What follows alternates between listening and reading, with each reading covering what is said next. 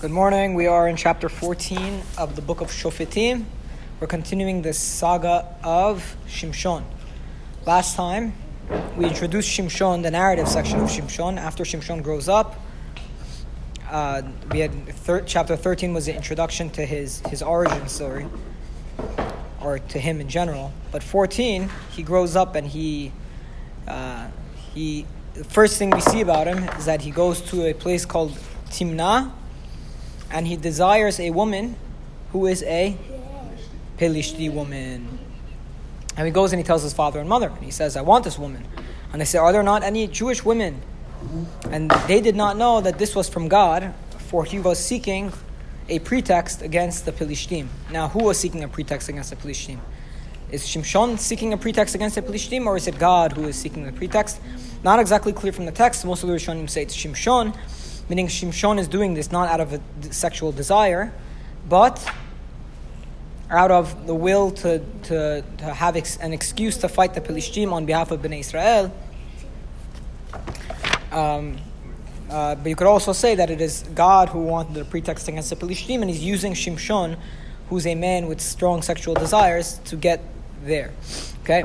Then he goes along with his father and mother to Timnah, but they separate for a period of time, maybe because they were entering a vineyard and he didn't want to go in. And he bumps into a lion, and the lion comes roaring to him, and then he tears the lion apart. He gets the Spirit of God, and he tears the lion apart, and he had nothing in his hand. He had no weapon to do so. He tears the lion apart, and he did not tell his father and mother that he had done so. He did not tell his father and mother that he had torn the lion apart. And then he went down and he spoke to the woman, probably with his father and mother, and she was good in his eyes. Now, we've already seen this before in Pasuk 3. Whenever he said to his father and mother, I want her, for she is yashira be'enai. She is good in my eyes. And then here it says, and he goes and he speaks to her, and he sees that she is good in his eyes again. So according to some Perushim, the first time he saw that she was beautiful, and the second time he saw that she was a good person. In my opinion, I'm not as compelled by that interpretation. I think the focus is on the fact that he is seeking what his eyes desire. The eyes are the most misleading of the senses, and the sense that the Torah tells us to trust the least. And I think one of Shimshon's problems are that he goes after the desires of his eyes. Now, the desires of the eyes are typically, it's fantasy, it's not real. What's real are going to be maybe the desires of the mind, or to pursue someone for them as a person and not for what they look like. Because you could pursue someone for what they look like, and it could actually be a very, very bad situation. And on top of that, the Torah says that you do not go out. The eyes are what leads a person to Avodah Zarah as well. They lead to Avodah Zarah, they lead to like the window to the illicit relationships. Like a person may think the problem with the eyes is that they feel the most real. They're very, very compelling. When they tell you that something is good, you want to listen to them. But really you have to train your brain to be stronger than your eyes and to seek what's good. Not what's good visually, but what's good innately. Pasuk Chet, now we're going inside. Pasuk Chet, 8th Pasuk. After a number of days, he comes to take her as a wife, probably because he had gone home to prepare the wedding or something. He comes back to finally take her in marriage. And he wanted to see what happened to that lion that he had killed. And he sees a congregation of bees that were inside the lion, and there was also honey there. So he takes some of the honey in his palm, and he would go and he's eating and he's sucking on the honey as he was going. Good question. One of the in the Gemara they describe Shimshon. They describe the Nezirut of Shimshon as being a unique Nezirut, a unique type of Nazirite that did not have the Isur of Tumat Met. He didn't have He didn't have to worry about the Tuma that comes from the dead. You'll see that when he kills people. How could he kill people? Yeah. What is the difference? And I don't know. I forget. I said this before. I have to look it up. I don't know which dead animals produce Tuma. Probably a lion does, but there are some categories of animals that don't. Okay? So, like birds. Birds don't produce Tuma when you touch them. Only animals do. Alright, so I have to see which category. I'm pretty sure lions do produce Tuma, but I have to check. Okay. So he puts it in his palm and he goes and he eats, and he goes to his father and he goes to his father and his mother, and he gives them of the honey as well, and they eat. Veloi gidlaim kimigviatha arye rada hadewash. But he did not tell his father and mother that he had taken the honey from the innards of the lion. Now, why is it important that he did not tell them that? Did not tell him about the honey? He didn't tell them where the honey came from.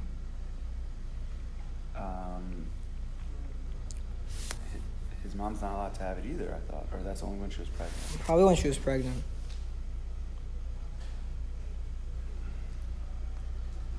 I don't know.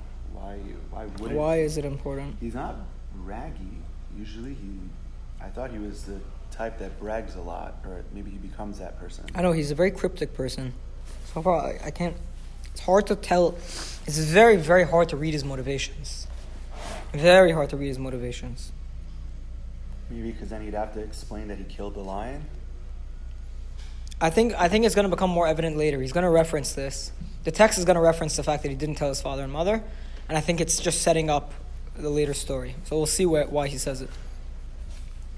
Pasuk Yud, Vayered Avihu el Isha. So his father goes down to the woman, Vayasham Shimshon Mishdeh, and Shimshon makes a party there, as the men typically would make the wedding party. So Shimshon makes a party there, Ki ken yasu abahurim, because that's how the men in the Pelishtim society would do it. Meaning, apparently, this wasn't a Jewish way of the man making the wedding, but in Pelishtim, the man would make the wedding, so he made the party. Vayikir otamoto, and it was when they saw him. Now, translate this pasuk, because I don't know who's seeing whom. Happened when it says in parentheses, woman and her father saw him. Got it. That they took 30 companions to be with him. Okay, so the woman and the father, they take 30 Pelishtim men, to be like the friends of Shimshon at the wedding. So Shimshon then says to them, "Let me tell you a riddle." He likes to have fun. If you tell the answer to the riddle to me, and if you succeed, and you find it within the 7 days of this party that I'm making, I'm going to give you 30 sheets and 30 changes of clothing, or suits, or something. But if you cannot tell me within the 7 days, you will give me 30 sheets and 30 suits, or changes of clothing. And they said to him, "Okay, tell us your riddle, let's hear it." Now they're thinking, it's great for us because there are 30 of us. So for us, the cost is low. Right? The cost is low. And for him, the cost is very high. So we don't have much to lose. Let's hear it. You know, everybody likes to hear riddles. The problem is the riddle is going to be impossible to answer. He said, from that which eats came out food. Ume'az, and from something strong, yatsamatok, something sweet came out. That's the honey in the line, exactly. And they couldn't figure anything out for 3 days. Obviously, they couldn't figure it out because he was basing it off a real-life event. So they're thinking, okay, we have nothing to lose. It's only one suit we have to give him. Right? So I think we have nothing to lose. We might as well hear it. But then they hear it, and it's impossible to answer because it's based on a life event that occurred to him that nobody knows about. Pasuk Tedvav. Now the question is, he's giving them an impossible riddle. And he gives them 7 days. It could be that he's trying to cause them to slip up and do something foolish, like what they're about to do. So they couldn't figure it out for 3 days. And it wasn't the 7th day. They go to his wife. Convince your husband, or like seduce your husband. And he will tell us, let him tell us the answer to the riddle. And if you do not do so, we'll burn you and your father's house on fire. Did you call us here to make us poor? Because they're saying to the wife and to the father, you brought us here to be Shimshon's friends, to be the men of the thing. Now you're making us poor by coming here. We lost a lot of money coming to this party. Okay. So they go to her and they go to her father, get this answer out of him or we're going to burn you on fire. Now the question is, Shimshon gave them an impossible riddle, and he knows that they don't really care about him. So was he setting that? Did he premeditate this, that they would go and try to convince his wife, just as an excuse to get back at them? It feels like he's waiting, not for them to slip up, but for them to show their hand. Like, right. What would happen if something like this happens? You know, like he's scouting his enemies' thoughts, how they would react to.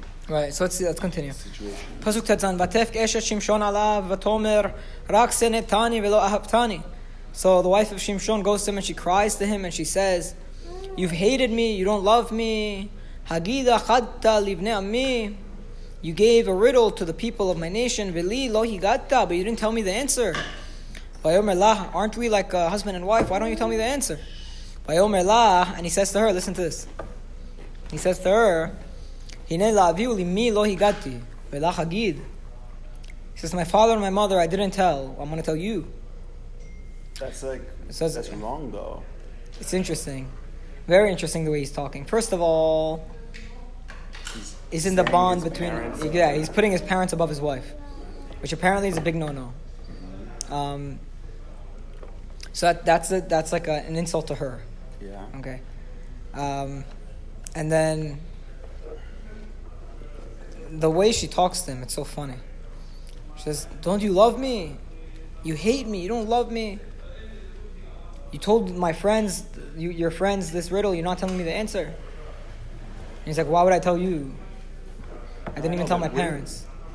What the way I'm seeing it is, he should be thinking, hey, you're on my side. You want us to get this. That makes us richer. Like, why do you want me to lose? No.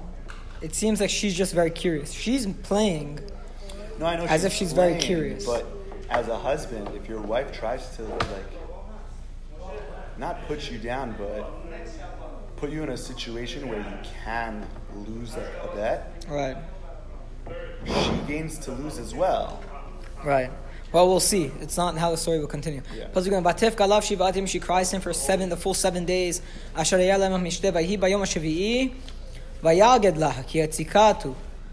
the seventh day, he finally tells her because she really distressed him. She really got under his skin.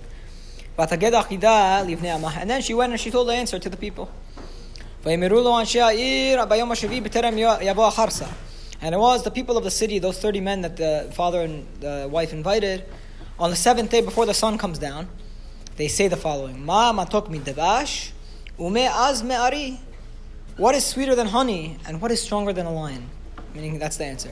And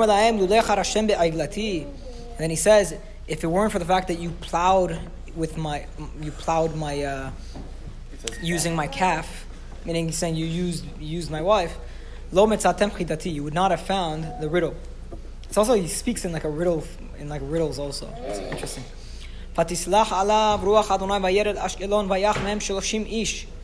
And he had the Spirit of God come upon him, and he goes down to Ashkelon, and he kills 30 men. And he goes and he takes those Pelishtim peoples, the dead Pelishtim peoples' clothing, he gives it to the 30 men that got the riddle. He gives it to the people who said the riddle.